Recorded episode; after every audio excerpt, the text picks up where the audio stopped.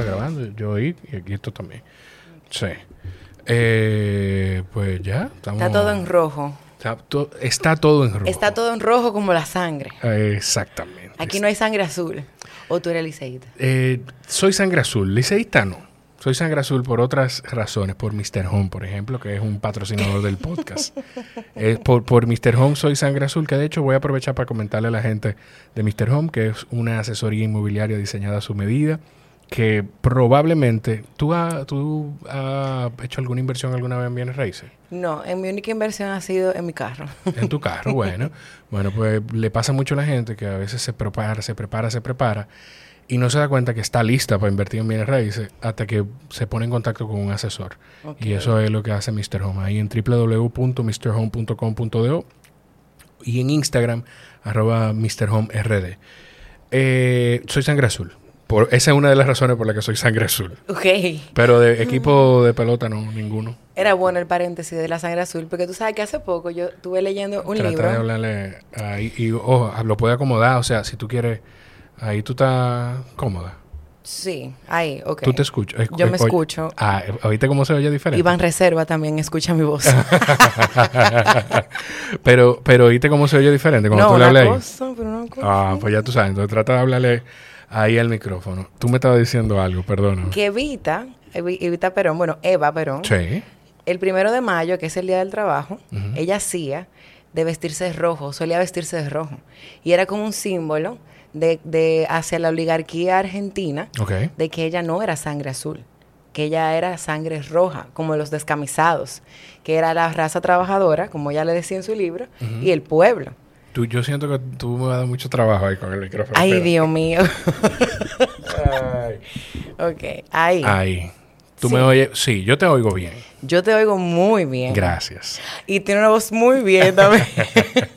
Gracias. Eh, Eva, le des- eh, Eva Perón le, des- le llamaba la, eh, los descamisados. Los descamisados, le decía ella al pueblo.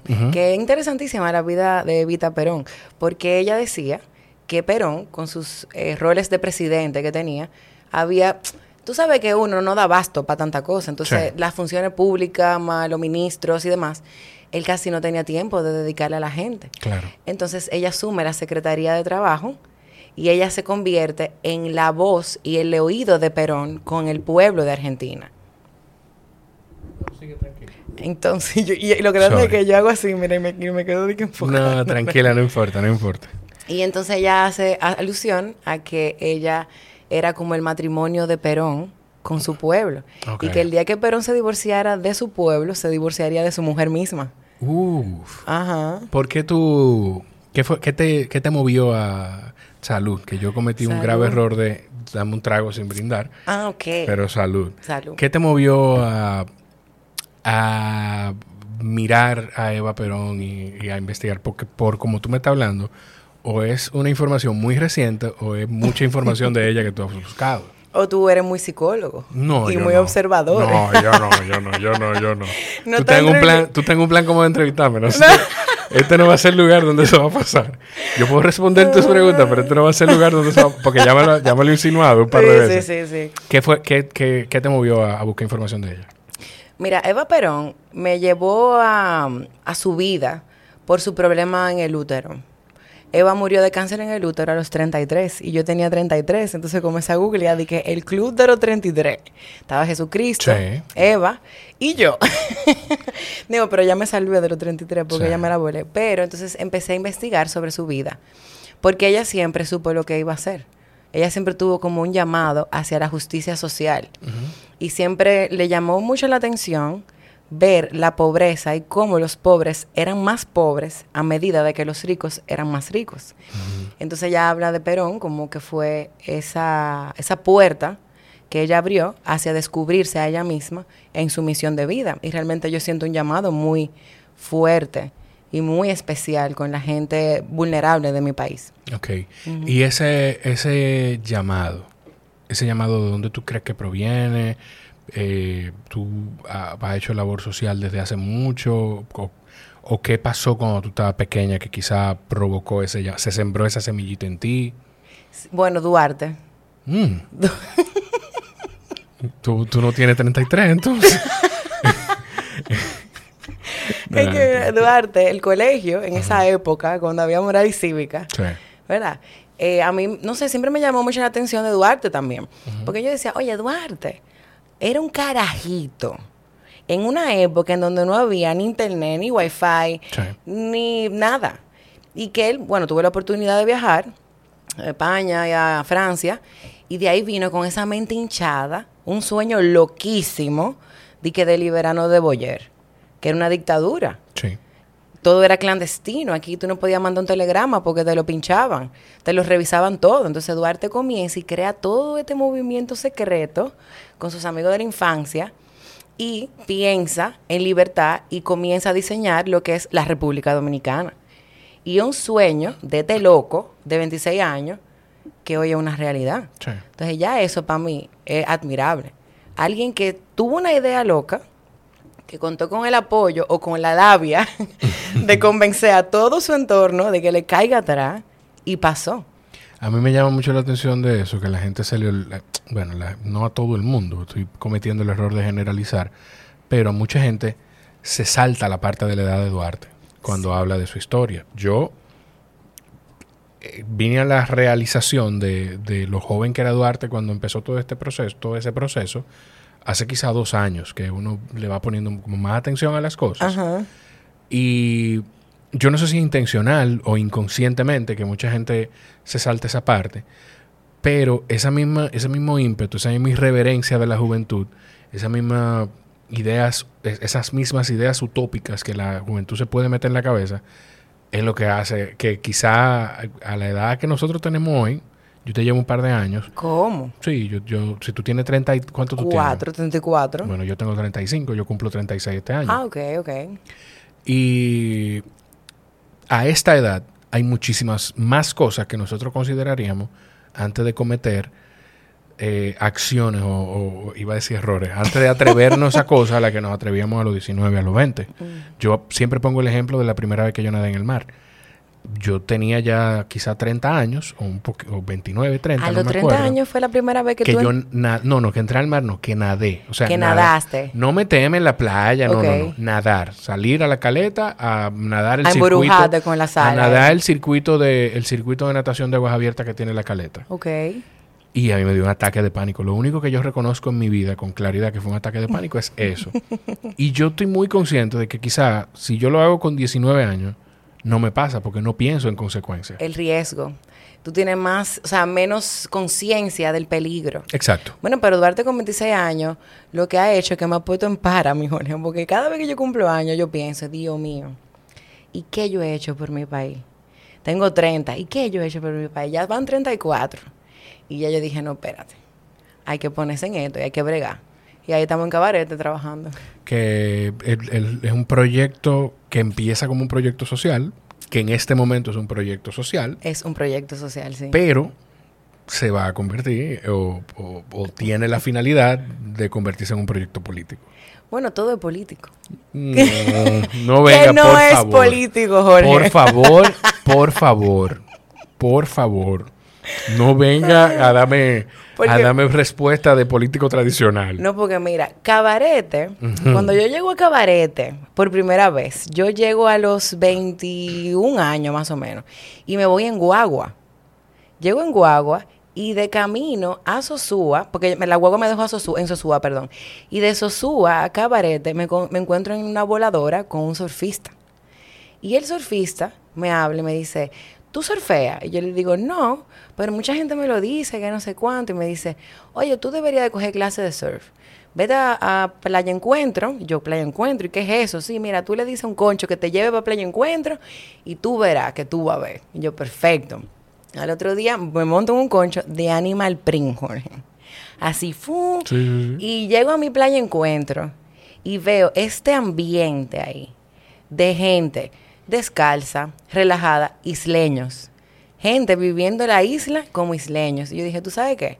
Yo pertenezco a este lugar. Primera vez que me siento o que sentí que formaba parte de algo. Entonces dijo yo, bueno, este es un lugar perfecto para uno quitarse. Cuando uno sea viejo, tú sabes, ahorrar los chelitos, la vaina, uva. Y entonces nada, después de ahí me fui para Santo Domingo, o sea, fue un fin de semana, y seguí mi vida. En temas políticos y recurrí, bueno, varios trabajos políticos. ¿Qué tú, qué tú hacías? No me puedes saltar eso. Temas políticos, varios trabajos Fast políticos. forward. No, no, no, no, no, no, no, no, no, no, no. ¿Qué tú, qué tú hacías en ese, en ese tiempo de tu vida? Porque estamos hablando de 20, 21, 26. 21, 22. 20 22 años. Ujú, A 34 son 12 años. Mucho. Entonces tú has estado en política por más de 12 años. Ujú.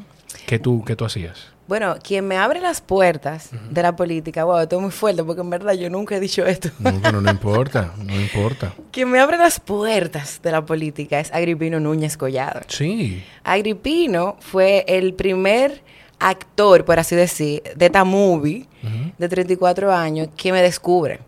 Y me descubre en una fiesta de Navidad de los profesores que yo estoy animándola y me pongo de, de- de- de freca, como que me pongo a hablar de más en la, en la fiesta.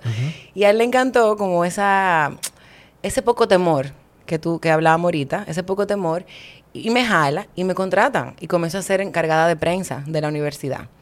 Entonces ahí, Monseñor empieza a adoctrinarme. Bueno, no me gusta esa palabra, pero comienza a darme herramientas. iglesia, doctrina. Tú ves sí. que una cosa va con la otra, es como el combo. Sí, sí, sí. no puedes pedir papas y hamburger. Pero él sí me comienza como a dar herramientas y me comienza a integrar en reuniones políticas, comienza a regalarme libros de política, de sociología. Y ahí yo comienzo a ver un mundo, Jorge, de cosas que yo nunca imaginé que iban a tener nombres, pero que siempre tuvieron en mi corazón. Es loquísimo eso. Entonces, nada, después mm, la vicepresidenta de la República, Margarita Cedeño, me descubre este segundo descubrimiento. Y ahí comienzo entonces a trabajar con ella en toda la parte de- del gabinete digital. Comenzamos con un equipo a trabajar en comunicación política.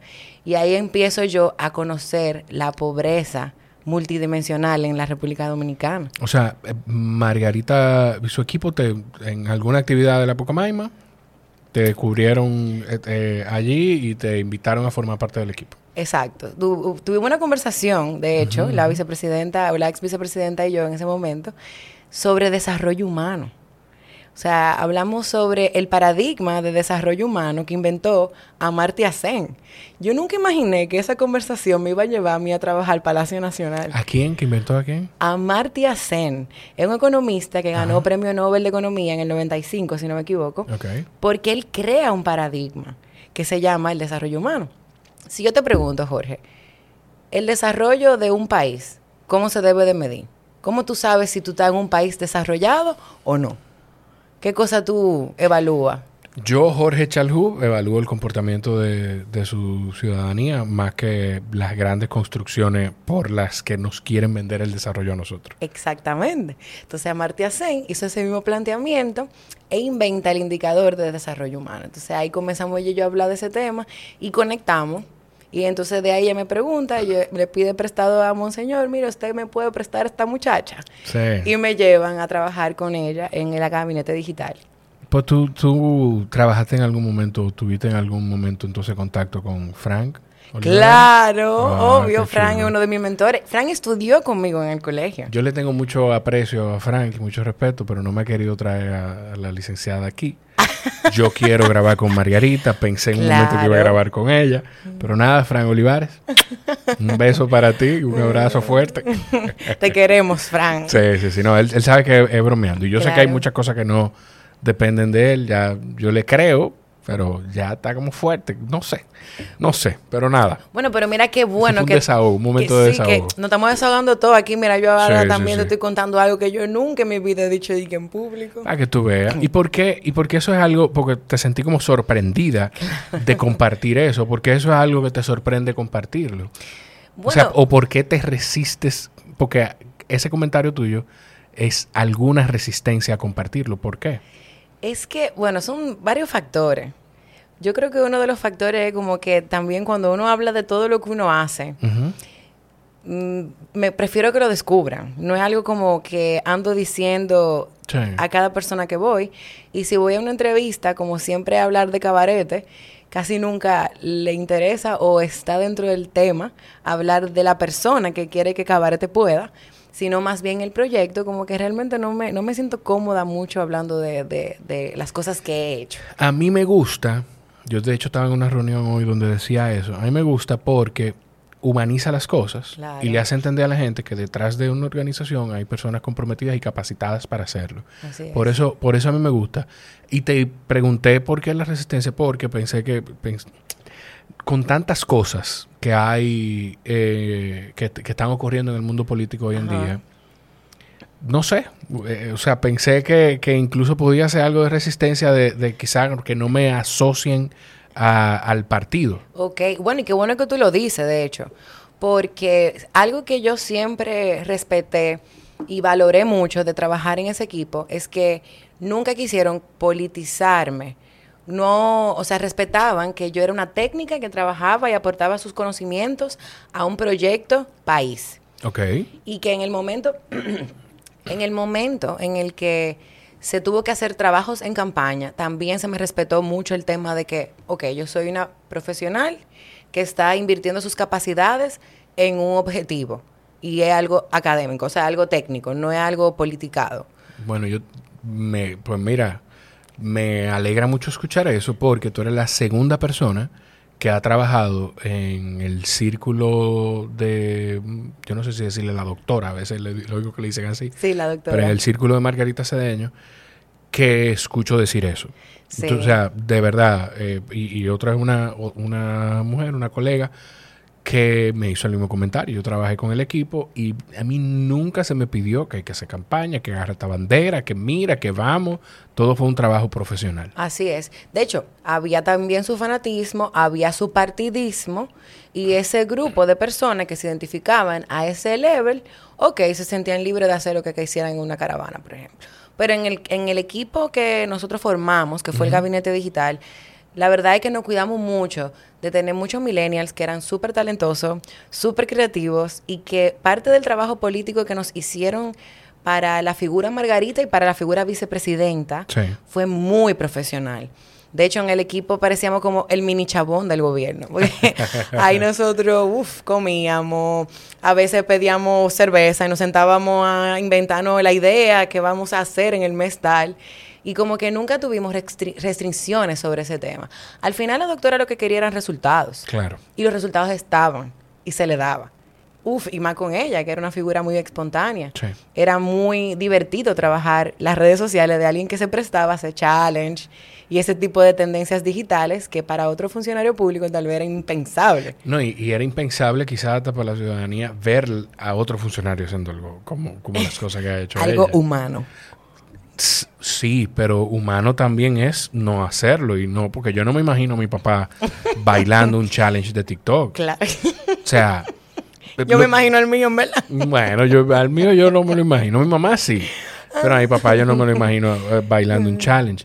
Entonces te pregunto esto, que no, que por eso yo te decía que yo simplemente prefiero tener una conversación. Claro. Porque pasamos por muchos caminos que yo no espero recorrer, y como esta pregunta. Claro.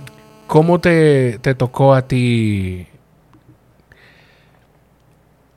el resultado de la consulta? Haber estado cerca de, de, de Margarita y su equipo en un momento y ver el proceso de la consulta, porque me imagino, si participaste o no en ese proceso en algún momento, pues igual tú debías tener alguna expectativa. Yo, que no soy eh, partidario eh, de ningún candidato, aclaro esto, yo en- entendía que ella iba a tener un mejor...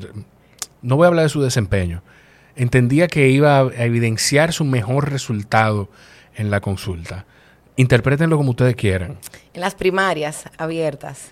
Que no, porque se supone que no son una primaria, que son una consulta. Eh, o sea, el speech es ese, que es otra cosa que inquieta a mucha gente en También, el PLD. Que el speech es que es una consulta. Mira, que, ah, que también es bueno que tú toques ese tema porque cuando se termina el último periodo ya de Margarita como vicepresidenta, hacemos la primera transición de gobierno digital. Tú recuerdas que Obama tenía, mm, bueno, te- tuvo un buen desempeño en Instagram y en todas las Sí. redes sociales y Facebook dijo, ven acá, señores, ¿y qué vamos a hacer con esta bacanería que hicieron esta gente? Porque cuando llegue el otro presidente, todo eso se va a borrar. Claro. Entonces crean el departamento de mm, políticas públicas y ahí se inventan de que la transición de gobierno digital. Primera vez, nosotros de Agentado, República Dominicana, en la región, en, en el Caribe y Centroamérica, que se hace eso y es con Margarita y Raquel Peña. Y ahí entonces entra el equipo de la nueva vicepresidenta, más nosotros, el equipo de la ex vicepresidenta, y hacemos la transición de gobierno digital. Y todo el trabajo que hicimos en redes sociales se quedó como archivo histórico de la nación. Sí. Entonces, Que eso igual pasó también con la cuenta de presidencia, me parece. con la cuenta de presidencia no se dio en el mismo momento, o sea, no se dio Ah, simultáneamente. Exacto, no fue simultáneo. Fue pero, al- luego. pero luego, lo que quiero decir, exacto. Exacto. Lo que quiero decir que pasó igual más sí, adelante. más adelante. Entonces, yo ahí, con todo y, y redes sociales, la transición me incluyó a mí, me quedo con Raquel Peña. Mm. O sea, que todo este proceso de la consulta, Ah, yo tuve rezagada, yo estaba en cabarete, bregando con mi gente de la Ciénaga allá. Porque con Raquel yo duro solo dos meses trabajando y yo digo, wow, yo creo que ha llegado el momento de irme a surfear para cabarete. ya son ocho años casi trabajando en política, necesito un break. Y fui a cabarete por un fin de semana que duró dos años. y Entonces- todavía estamos ahí. Ahí es que empieza ese, ese, ese llamado por cabaret. El llamado por cabaret empieza desde hace 13 años, cuando yo fui la primera vez, gracias a la playa, a Bob Marley y al motor en, con Animal Print. Sí, sí, sí. Me conquistaron, me secuestraron. Y ahora cuando vuelvo, por esta, ¿verdad? Este- este, ya, ya, ya, ya dejé de trabajar en el gobierno y me voy a cabarete atrás de las horas. Entonces ahí tuve la oportunidad de trabajar en una fundación que se llama Inspire. Es una fundación que trabaja solo con varones. Le enseñan inglés, computadora, a nadar y demás. Y me contratan como periodista para yo escribir la historia de los niños que están en Inspire. Imagínate tú, ahí me monto yo en un concho que me lleva por Callejón de la Loma, por La Ciénaga, Barrio Blanco, que son barrios de cabarete del otro lado de la acera. Entonces ahí comienzo a Me gusta lo que tú dices del otro lado de la acera. el otro lado de la acera. Ese, para mí, el mayor activo de cabarete se esconde, porque está escondido todavía, del otro lado de la acera. Y nada más hay que cruzar la calle. Y está ahí. Sí. Y entonces yo me fui a un concho. yo me estaba en mi concho ahí. Y conocí, contrale, cuántas historias. Cabarete siempre tiene algo que contarme, Jorge. Y comencé a escribir microbiografías de la gente que se iba para Cabarete y se quedaba a vivir. Y en eso me topé con chileno, con italiano, con de todo. Alemanes. Oye, de todo. Dominicanos de la capital que se fueron a Cabarete y se quedaron. Digo yo, bueno, Cabarete, tú entras si quieres y sal si puedes. Yo creo que mi prima vive en cabaret. Probablemente. Que surfea y, y de hecho su novio tiene una tienda de tablas de surf.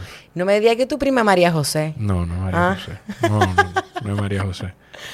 Ahora, ahora hay un problema, ahora hay que aclarar esto. No, porque hay varias tiendas, espérate. Ah, Ah. No, eh, dije creo porque no sé si es- creo que sí que en cabarete. Ella se llama Sara.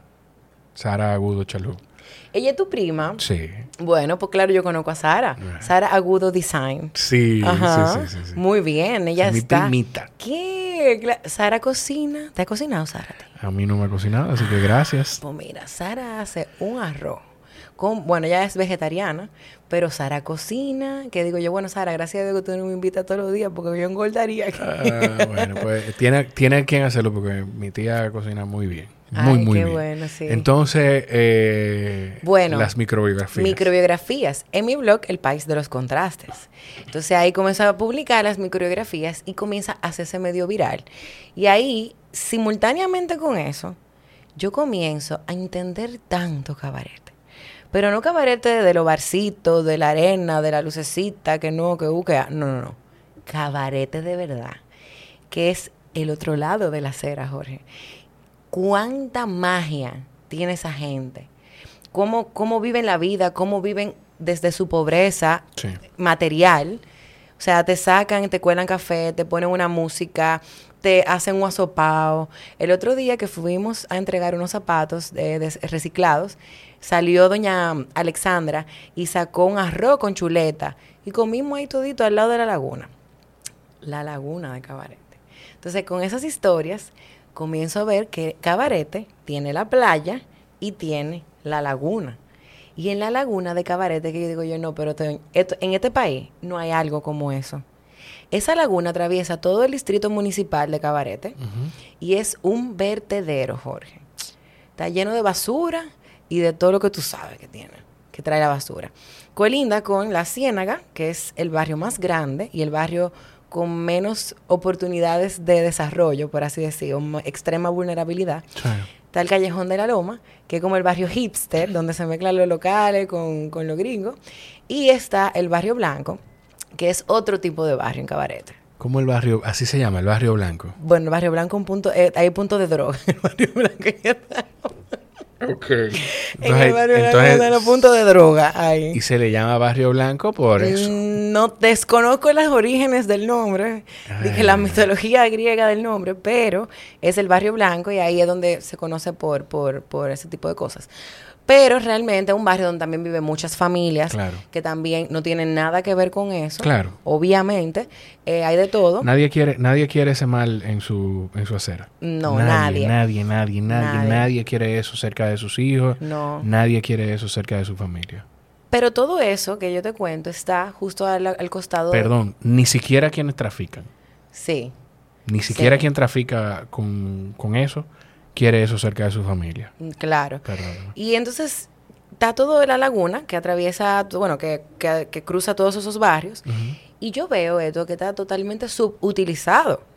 Y con mi frustración de ser arquitecta, yo digo, yo, espérense, señores, pero vamos a resolver este problema porque no puede ser que la ciénaga tenga el mayor atractivo o uno de los mayores atractivos de Cabarete, porque Cabarete es la ciudad de los deportes acuáticos de República Dominicana no le voy a nunca restar a eso, porque más yo que me encanta surfear y quiero aprender kite.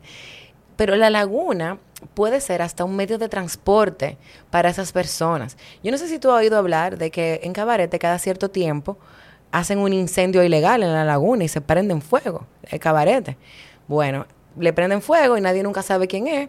Supuestamente es porque los pecadores le ponen fuego a las eneas, que son esas plantas que crecen como una maleza, que en países como Perú, utilizan esas plantas para hacer barcos, islas artificiales. Entonces tú dices, óyeme, pero de verdad, a esta altura juego todavía estamos cambiando espejito por oro. Teniendo ese activo tan hermoso para esa gente ahí. Y lo que lo usan es de vertedero, pero que necesitan como un empujoncito. Y, te tengo un par de preguntas, perdóname que te interrumpa. Yo no creo que tú vayas a perder el hilo. Pero te tengo un par de preguntas. Primero de Inspire. ¿Por qué, la, ¿por qué trabajas solo con varones? Me llamó mucho, eso, la, mucho la atención eso. Y bueno, la otra pregunta te la hago porque me responda eso. Bueno, Cabarete, como bien es cierto, es un distrito municipal.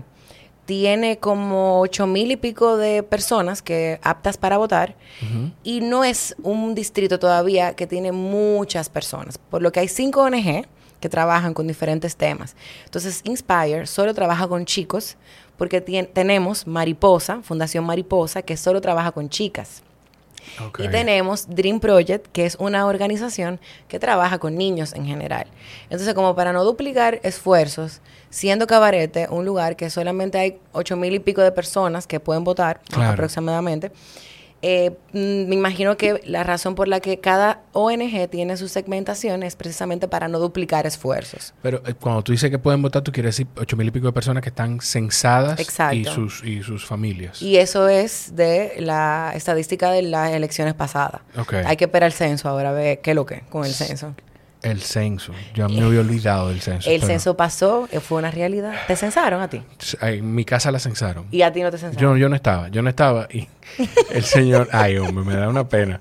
Porque el señor me llama, me llaman de aquí y, y mi esposa me pasa eh, le pasa el teléfono al caballero. Mire, ¿usted de qué, eh, cuál, cuál raza usted diría que yo? Lo que yo le puedo decir es que no soy indio, como dice mi cédula hoy en día, de lo que le diga a mi mujer, eso es.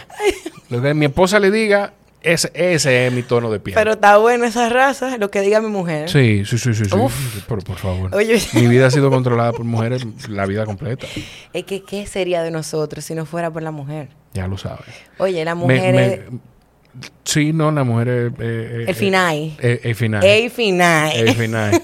eh, qué interesante eso de lo de las ONG y cómo de alguna forma, que me imagino que son instituciones eh, aisladas, no trabajan como islas, sino que, ok, hay, aquí hay una ONG que está trabajando con esto ya, bueno, pues esta otra va, a trabajar con esto. Así es. Eso es valiosísimo. Valiosísimo. Y también así tenemos, por ejemplo, dentro del ecosistema medioambiental, también hay una subsegmentación de ONG. Porque hay, ok, el medio ambiente es un solo, un solo tema. Claro. Pero dentro del medio ambiente tenemos corito sostenible, una toleta que es Sacarín, Dios mío, esa mujer, mira, digo yo, Dios mío, tú tienes la capacidad de manillar lo que sea. Tacarín, ella tiene la ruta del vidrio que ¿Qué ellos hacen? recolectan cristales en puntos de acopio en cabarete y convierten ese cristal en otros vasos o lo convierten en otras cosas, lo trituran y lo venden a refinería. Ellos también hacen los coritos sostenibles, que es un party que ellos montan en cabarete, en donde nadie genera desechables no biodegradables. Y ellos hacen ese party como una manera de, a través del coro, enseñarte que tú puedes hacer coro sin usar plástico desechable o sin usar foam y todos sus derivados. Entonces, esa es más o menos la, la temática de ellos. Ta- Ecoforesta, que es Marco Antonio, él eh, recibe el foam y lo convierte en bloques de cemento. Wow. Una locura. Y él lo tiene en un patio, en chancleta, debajo de una mate coco, y ahí él brega con su foam y con su cosa de, de, de los bloques de, de cemento. Y tenemos eh, también Cabarete Sostenible, que ellos trabajan más con el tema de los huertos urbanos. Ellos tienen un huerto comunitario y hay un restaurante que es vegano. Y todo lo que tú comes en el restaurante es del huerto. Es una locura. Cabarete está adelante, adelante. De Qué verdad. chulo, y va a estar más adelante todavía. Sí. Entonces, lo otro, a propósito de va a estar más adelante todavía, lo otro que te iba a preguntar es, ¿qué pasa con las autoridades de Cabarete? Porque estamos hablando de la laguna y cómo se utiliza como vertedero, o sea, quién es el alcalde, qué pasa ahí. Cabarete es independiente de Puerto Plata. O sea, Puerto Plata tiene su alcalde, Cabarete tiene su alcalde, Sosúa tiene su alcalde. Correcto. Correcto. Sí. Entonces, ¿qué, qué, qué pasa con, con las autoridades? Y si dentro del trabajo que tú has hecho con Cabarete Puede, tú has tenido algún acercamiento con las autoridades. Mira, con Cabarete pasa que los alcaldes, como tú bien dices, cada uno tiene su alcalde, pero en el caso de Cabarete no se llama alcalde, se llama director distrital, ¿Por qué? porque Cabarete es un distrito municipal perteneciente al municipio de Sosúa que pertenece a Puerto Plata. Ok, entonces Sosúa tampoco tiene. Sosúa tiene, sí, Sosúa sí tiene alcalde, Puerto Plata tiene alcalde, Cabarete tiene un director distrital que funge como alcalde. Entonces, eso depende por, del, del tamaño de la población. Ajá, es Eso lo dicta el tamaño de la población. Es correcto. Entonces, y entre otros factores, pero básicamente es el tema de la población. Y con Cabarete pasa. y perdóname. Sí, Ese director municipal, director distrital. perdón, ese. Qué complicado, ¿verdad? Sí, alcalde, no, ya, dile o sea, ya alcalde. yo- no, no. ya debimos hablar de esto antes de beberme la copita. Eh, ese director, ese director distrital, te voy a cobrar, te has reído mucho conmigo. Ah, no, pero Te eso voy a cobrar. Eh, ese director distrital es nombrado por alguien o es votado por Es votado. Ok, Es- eso me tranquiliza un sí, poco. y no hay arrastre. Bueno, o sea, no sé. Sí, sí, que te tengan que tranquilizar porque miren, en estas elecciones del 2024, nosotros, todos y todes, tenemos que votar consciente. En el caso de los pueblos, de la municipio y distrito municipal en República Dominicana, se está dando como una ola en la que a mí no- nunca me gustaría surfear en este momento. Y es que asumen los liderazgos locales personas que no necesariamente reúnen las condiciones para hacerlo. O sea, gente que no está preparada para hacerlo. Y no me gusta usar la palabra preparada No, la porque, estoy es muy, yo. porque es muy subjetiva. Lo estoy ¿verdad? usando yo. Eh, eh, Pero, eso no es subjetivo. bueno, Eso, eso no es subjetivo. bu- bueno. Lo que, lo que la gente puede percibir como preparación pudiera ser subjetivo. Exacto. Pero tú tenés, aquí voy, y, y quizá me estoy defendiendo. Vamos tú tenés un título o no tenés un título, no no necesariamente, te hace preparado. Por eso es subjetivo. It's- no. Sí. Bueno, entiendo Porque- por dónde vas. Exacto, porque por ejemplo, yo puedo decir, ok, yo soy licenciada en comunicación social, tengo un título de bla, y no tener las capacidades necesarias para dirigir un distrito municipal, por ejemplo, como lo es Cabarete, que es la ciudad de los deportes acuáticos. Tenemos alcaldes que ni hacen deporte acuático. Tenemos alcaldes que no miran hacia el mar. Y Eso hablo, es otra cosa. Exacto, porque Eso es vamos otra cosa, porque hacer deporte acuático no tiene. Eso no tiene que O sea, hacer. Carolina Mejía no tiene que patinar Pero para, ella para- no es de cabarete. No, pero, te- pero aquí voy. Ok. A lo que, para poner este símil, porque eh, al- yo no sé cómo se llama el director distrital de... Freddy de. Cruz se llama. Bueno, ok. Yo no, yo no conocía a Freddy Cruz hasta este momento. No sé quién es todavía Freddy Cruz. Pero la gente que está escuchando, probablemente la mayor parte del país conoce a Carolina Mejía. Exacto. Entonces, Carolina Mejía no necesita saber montar bicicleta ni montar patines para dirigir el distrito, porque el distrito tiene el Mirador Sur. Tienes razón. Pero te puse ese ejemplo porque aquí voy. Algo que con lo que se le señaló a Carolina Mejía en un momento de campaña eh, era de si estaba preparada o no. Y una cosa que entiendo que ha podido demostrar su capacidad gerencial es con el equipo con el que se rodeó para Sí. poder hacer la gestión que está haciendo del ayuntamiento. Que yo, sin lo que veo, es que es una buena gestión. Eso es lo que yo percibo. Yo pudiera estar equivocado. O sea, lo que quiero es, te lo digo por el, si el, si Freddy Cruz, si se ha puesto un traje de baño una- alguna vez en su vida o no. Pero, sin embargo, ok, Carolina Mejía, ya que tú pones el ejemplo de la alcaldesa de, la primera mujer alcalde de, de la primada de América, Correcto. ella no necesariamente tiene que ser la más ciclista para tener ciclovías y demás, pero sin embargo, tiene que tener por lo menos la sensibilidad con el entorno Correcto. que ella dirige y la capacidad, si no tiene la sensibilidad, de asumir esa sensibilidad para poder enfrentar o darse cuenta de los problemas que cuando ella lo resuelva va a llevar a su gente a mejorar la calidad de vida. Por eso te dije, cuando me dijiste mm, no miran al mar, eso para mí es, o sea, eso es vital en un... En, un, alcalde que es, o alcaldesa favor. que es En la una zona costera. que es el norte. Literal, Cabarete O sea, es el norte. por Dios. Para mí, Cabarete es como tú agarras los peñoncitos azules que están en Barahona, que después se convierten en la, en la piedra preciosa que es el Larimar. Sí. Cabarete ahora mismo es ese peñoncito que está en Barahona. Lo que Cabarete necesita es tener un liderazgo con esa visión hacia el mar. Un liderazgo que lleve a Cabarete hacia el mar. Y con eso me refiero a promover más deporte acuático, crear actividades culturales, rehabilitar espacios públicos, que se democratice la cultura y el arte para gente como la Ciénaga, cerrar la brecha del otro lado de la acera. Tú a la Ciénaga de 10 gente que yo he entrevistado, si tres saben surfear o saben lo que es el surf, son muchas. Y eso es grave. Eso es grave, Jorge. Porque que, oye, no es Punta Cana, esto no es Puerto Plata, esto es la ciudad del surf. Y aunque no hagan el deporte acuático, que por lo menos lo conozcan, Ok. se identifiquen con él Ya y te- sepan que gracias a eso ahí entra Se dinero. mueve la economía. ¿Y este entra mosquito? dinero. ¿Qué es, es esto? un mosquito. ¿Qué es esto? Es que él está en la Tú, inter- no, tú debes ir a lugares más profesionales. O sea, tú no, eso fue. Yo estos lo traje lugares. de la laguna, ese mosquito.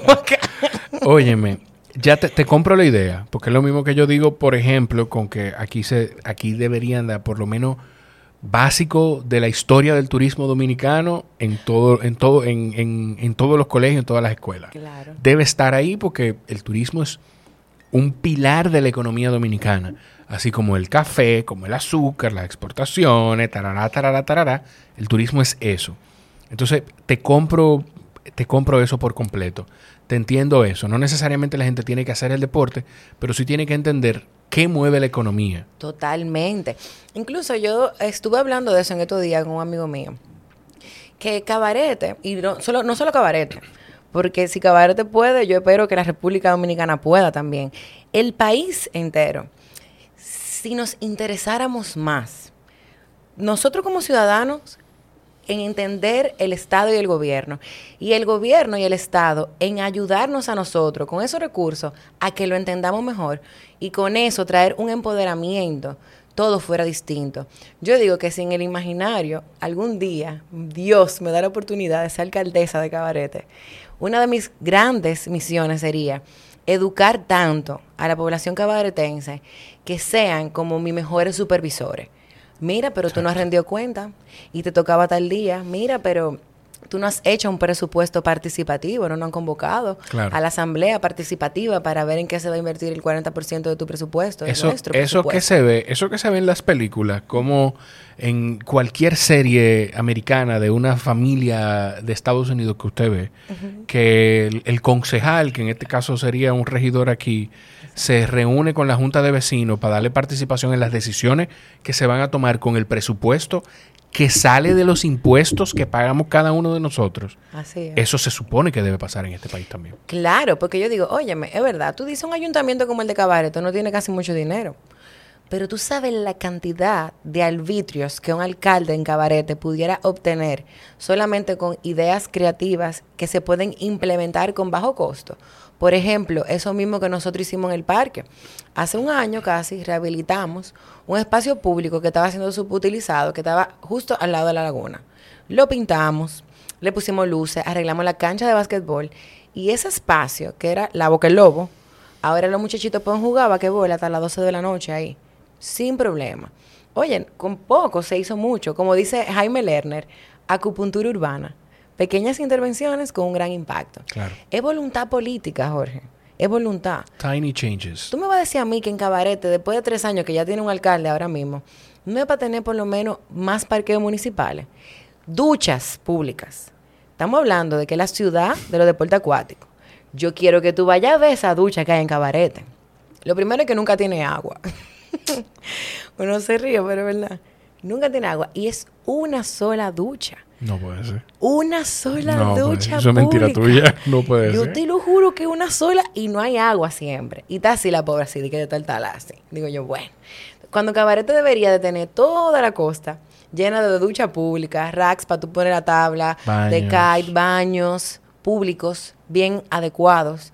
Porque es turismo. Nosotros vendemos turismo. Que ir a cabarete debe, debe ser una experiencia. O sea, debe, debe ser una experiencia placentera para el local y para el que llega, para el que yo te, bueno, yo trabajé turismo y quienes están en el podcast tienen que estar hartos de escucharme decir esto.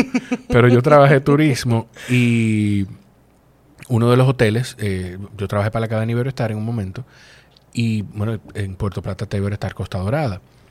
Y una de las formas en las que yo, Dios mío, pero ¿y de dónde salió este moquito? Intenso que está el Bueno, moquito. pero sí. nada. Eh, una de las formas en las que yo vendía el hotel era a los agentes de viajes, les decía, ustedes tienen clientes que les gustan los deportes acuáticos. Bueno, pues Iberoestar Costa Dorada hasta 35, 40 minutos de la meca de los deportes acuáticos de todo el Caribe, que es Cabarete. Así es. Te puede ah, eh, dormir en un todo incluido e irse a disfrutar de cabarete y de la experiencia de cabarete y, del, y de los deportes acuáticos allí y regresar al hotel. O sea, cabarete tiene que ser un punto de referencia, así como lo es, sin yo no sé qué tanto trabajo se ha hecho para promover esa parte, eh, pues que lo sea en, en torno a la experiencia que se puede crear. Cabarete, bueno, Cabarete puede todo. O sea, Cabarete de verdad, de verdad, puede lo que sea que quiera. Por eso es que yo estoy como obsesionada con, con ese distrito municipal. Porque que yo le veo tanto potencial, Jorge. Yo veo Cabarete y a veces, ¿tú sabes lo que yo hago? Me voy en mi carro, ando sola, pongo la música a todo lo que da y nada más ando sin rumbo, así, de, el extremo opuesto hacia el otro. sí, porque es una calle. Exacto. Es una calle, una de las cosas más bellas, para mí, de verdad, para mí una de las cosas más lindas que tiene Cabarete es eso, es que es una calle. Y eso debe hacer que la experiencia todavía sea más Mejor. placentera y menos complicada. Claro, por ejemplo, en el centro, Cabaret Town ahora, porque, ¿verdad? Hello. Hello, o sea, Cabaret tiene Cabaret Town.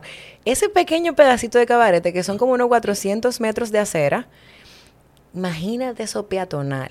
Claro, para eso necesitamos toda una planificación Claro. de vehículos, de dónde van a ir esos vehículos, adecuar parqueos municipales, que también son nueva fuente de ingreso y de empleo. Y hay espacio para parqueo municipal. en Claro que hay espacio para parques municipales. Porque Cabarete, aunque no es algo tan grande, no es un territorio tan grande, pero todavía le quedan muchos lugarcitos así que uno puede adecuarlo con gravilla, una caseta y ahí hay empleo para los Claro, watchman que claro. van a estar ahí cuidando. Claro.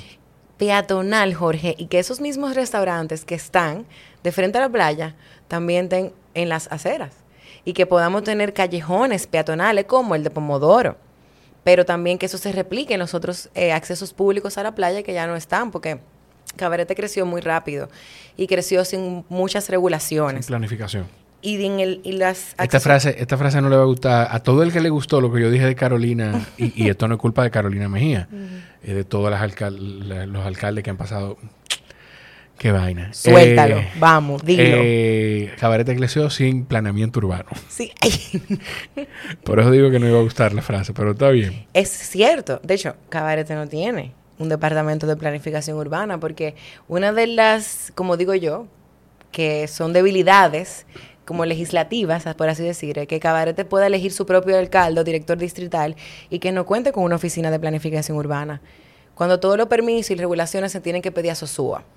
Tú tienes, tenemos un número de, hay 8.000 habitantes aproximadamente, pero tenemos un número de cuánta gente se mueve en Cabarete, porque esas son las personas que viven ahí, están censadas ahí. Pero yo no, para mí no sería descabellado que ese número se duplique. Claro. Fines de semana, temporada, temporada eh, alta, de turismo eh, local, de eventos de deportes acuáticos. O sea, hay un número. Bueno, el número de cuántas personas van y transitan por Cabarete yo no lo conozco. Yo te puedo decir, por ejemplo, que de esos 8 mil habitantes que pueden votar, sí la cifra aumenta porque están los expat. Cabarete, como yo dije ahorita, tú entras si quieres, al si puede. Y como resultado de esa frase, tenemos muchos extranjeros que tienen inversiones millonarias en Cabarete. Cabarete representa 100, más de 100 millones de dólares en inversión inmobiliaria para el país. Y todo eso son locales y muchos extranjeros que son expat, que están registrados, o sea, que están están nacional aquí, pero o sea, están regulados a nivel migratorio, pero que no son dominicanos. Claro, son, son residentes. Residentes. Tienen tarjeta de residencia República Dominicana, por lo que no pueden votar. O sea, que Cabarete tiene que tener como 12 mil, 13 mil y pico de personas. Más lo que vienen en los fines de semana, porque somos la playa de Santiago. O sea, somos la playa de Santiago. La playa del norte. porque, todavía de Puerto Plata hay gente que va a Cabarete. Claro. Bueno, pero hay, hubo un proyecto en Cabarete que es la circunvalación. Se, se hicieron dos, dos propuestas. La primera no se podía porque se tenía que cruzar la laguna y en la laguna ahora es área protegida. Y la segunda ya no tenía, no era tan invasiva con la laguna, era más como en la parte de contingencia o amortiguamiento del área protegida. Entonces se pusieron en contra muchas de las personas porque el argumento era que si se hacía la circunvalación, Cabaret iba a perder mucho flujo de dinero de las personas que solamente estaban de paso y cruzaban por ahí. Pero la circunvalación representa un gran avance para Cabarete. Claro, eh, eh, una vía alterna. Eh, un canal de comunicación con el mundo. Exacto. Y que Cabaret entonces se puede expandir hacia esa experiencia turística que tú mencionaste y que a mí me encantaría que pasara. Claro, salí guaguas de excursión de Puerto Plata, de Santiago, de... Guaguita chula, así como Bonchebus. así, porque Cabaret tiene mucho flow. Cabaret tiene pila de flow. Y la, la circunvalación lo que hace es desintoxicar un poco el tráfico. Ahora en Cabaret te tapones si tú creías dije, que nada más en la Lincoln con 27. Ahora, yo hace más de 10 años yo fui a, Cabarete en Semana Santa. Ah. Y había tapones. no, pero. Pero en Semana Santa. Ahora hay, todo, hay, tapones. Cabarete, o sea, salir de encuentro mm, y esperar que me den el paso son unos 10 minuticos ya. Y antes no pasaba eso. Entonces, realmente sí se desintoxicaría mucho la vía y eso permitiría que la experiencia para el que vive allá y para el turista que va allá sea mucho mejor, definitivamente. Entonces estamos trabajando para una alcaldía. ¿Qué pasó? No, nada, que me, dio sed. No, pues date tu trago porque yo necesito esa respuesta. Y quien está escuchando o mirando quiere saber, quiere saber eso, porque de hecho lo, lo medio lo dejaste caer en un momento.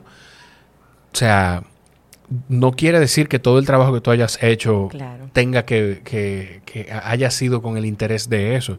Pero quizá ese trabajo que tú has hecho es lo que te ha movido al llamado de ser alcaldesa de Cabarete. Mira, yo tengo un llamado de verdad. sí, porque te siento, te siento que viene con, una respuesta de ministro. no, no, no, no, no, espérate, que te lo voy a decir todo. Yo tengo un llamado de verdad, de corazón, con la gente, los dominicanos y las dominicanas.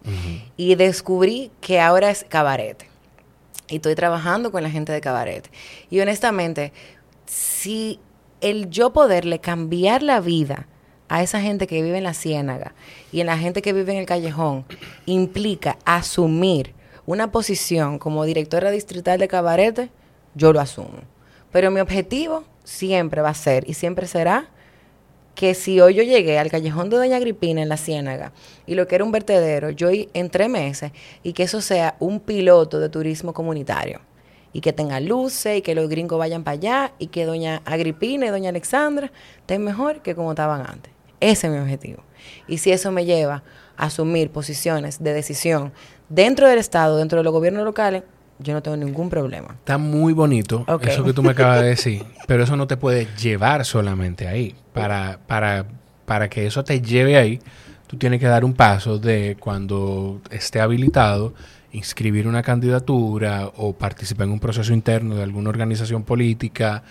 O sea, tú darías ese paso, tú, tú, es algo que, que tú entiendes que está en el futuro cercano.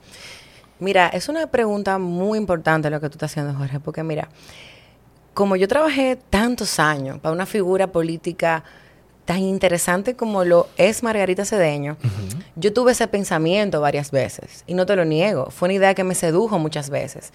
Y yo ver como el poder detrás, behind the scenes, también me hizo pensar en muchas cosas, porque es un trabajo full time. Es un trabajo donde tú renuncias a ti mismo para tú dedicarte a la gente. No es algo fácil. Y tú tomas la decisión también de tú asumir un partido también, públicamente. Son cosas que hay que pensarla. Y realmente yo ya he tomado mucho tiempo en pensarla. Porque tú de ser alcalde no es algo que yo... Se me ocurrió aquí de que de camino para el podcast de Jorge. No, no, no. Esto yo lo estoy pensando de pequeña. Y no, ser, no necesariamente ser alcaldesa o ser alcalde Servir. servir, servir a mi país, de donde sea que sea. O sea que realmente sí, si la, re- la respuesta a esa pregunta es sí. Yo lo he pensado y yo estoy dispuesta a asumir lo que tenga que hacer para que la gente de Cabarete, que ahora es el territorio que me incumbe, por así decir, Claro. esté mejor que lo que estaba yo. Eh, ¿Y hay, tú has tenido algún acercamiento de algún, de algún partido, de alguna organización política por, por la que a la que vayas a afiliarte o a la que, por la que vayas a participar? Ahora mismo nosotros estamos trabajando mucho con Cabaret Te Puede. Y lo que estamos haciendo es darle fuerza al movimiento social Cabaret Te Puede. Y con eso estamos trabajando ahora específicamente en rehabilitar espacios públicos y entregárselo a la comunidad. Que ahora mismo no te podría decir de que sí, no. Yo estoy muy enfocada en Cabaret Te Puede. Cuando se acerque más la fecha, que te di que zona cero ya, que Eso es en junio, ¿no? en junio 5, si no me equivoco, es que comienza ya oficialmente la, la campañas, las campañas en general. Tengo una amiga que va a ser candidata a diputada del ¿Dónde? distrito que la estoy esperando aquí en junio. ¿Cuál, cuál, cuál? No, no te puedo decir. Ah, eso, es algo que tiene que decir ella. Ah, No, no, no, no, no, no, no. Y yo digo amiga, yo quiero, pues, me bueno, yo es un atrevimiento de mi parte decir que es mi amiga, pero Nada. Está como Roberto Carlos, tú un millón de amigos. No, no, no, no, no, no, no. No, porque si haces eso, dicen que si tú le pides un peso, ay no, pero es un chiste malo, qué cosa. ya vivimos varios chistes malos ayer. En es verdad, bueno, ¿verdad? Sí, los soberanos. Ay. Sí, porque estamos grabando, la gente sabe que esto se graba un día y se publica otro. Ok, ok. Pero nada, no hablemos de eso. No, no, no, eso no es el tema de esta clase. Hay una, hay una pregunta que, que anoté cuando, cuando estábamos hablando de tu influencia de- y de las personas que han influido en tu crecimiento en el mundo social y político. Que, eh, bueno, como señor Agripino Núñez Collado y la doctora Margarita Cedeño. Yo percibo, yo pudiera estar equivocado, tú me vas a aclarar. yo percibo que hay unos temas claves de, en, en términos que le afectan a la sociedad y que probablemente generaciones como la tuya y la mía le están poniendo más atención en lo que tú no tienes la misma posición que ellos. ¿De dónde viene eso? Te voy a, por ejemplo, causales. ¿Tú, ¿Cuál es tu posición en cuanto que quizá dirán, pero ella si va a alcaldesa, eso no tiene que ver? Mentira, sí importa. O sea, de alguna forma importa porque eres una, una, una actora política. Claro. No, y mujer también. Exacto. Mira, tú sabes que es una pregunta, wow, tan difícil la que tú me estás haciendo en este momento de mi vida precisamente en la que estoy recién operada del útero. Porque yo te pudiese haber dado una respuesta totalmente diferente un mes anterior a esta entrevista. Dime la respuesta del mes anterior y dime la respuesta de hoy. En el mes anterior yo decía, bueno, ¿tú sabes qué? Eh, sí, eh, no, yo estoy como en contra de, de- de- de ese tipo de cosas porque cómo es posible que, por ejemplo, tengo amigas que han tenido abortos y el proceso que han tenido que pasar ellas para poder resolver ese problema ha sido muy duro. Que para quienes están escuchando ya hizo comilla en el aire, ¿oyeron? Exacto, no, porque es... o sea, sí, sí, sí. sí. Literal. Y, y, y ha sido un proceso muy, muy fuerte. Tú sientes que tú estás literal, y lo voy a decir así, capeando para tú poder conseguir el método de aborto porque es ilegal en este país. Y han sido situaciones muy específicas las que he conocido de cerca que no tienen otra opción que tener que acudir al aborto.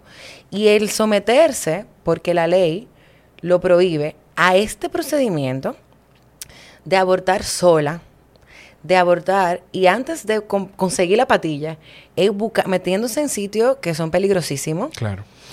Eh, poniendo su vida en riesgo. Todo por el tema de tener que abortar de una manera ilegal. O la que pueden, tienen que viajar y resolverlo como si fueran unas princesas allá.